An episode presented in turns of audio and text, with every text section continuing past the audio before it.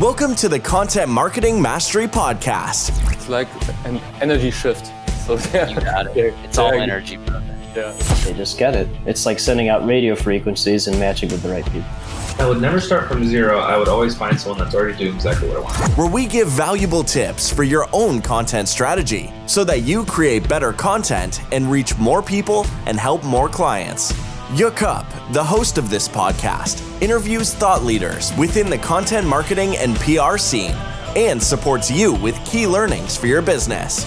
Now, enjoy the podcast episode.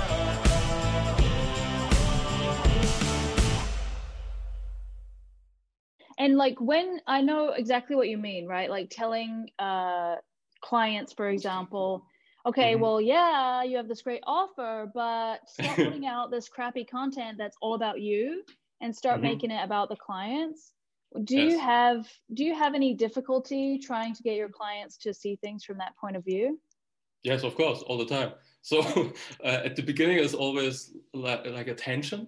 So you have to convince them almost that they have to create um, uh, content that has nothing to do with them. So forget all all about this hero marketing. So I'm the best, I'm the biggest, I'm the strongest.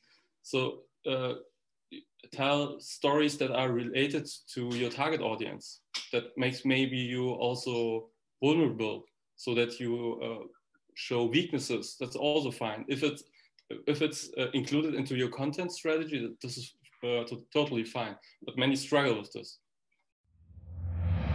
Thanks for listening to Content Marketing Mastery. If you have any questions, just send a voice message through Anchor. And if you liked what you heard, we would love to get a review from you. You can also download a free white paper, five lessons on how to create content and monetize your knowledge on our website, contentmentoring.com. Thanks and best.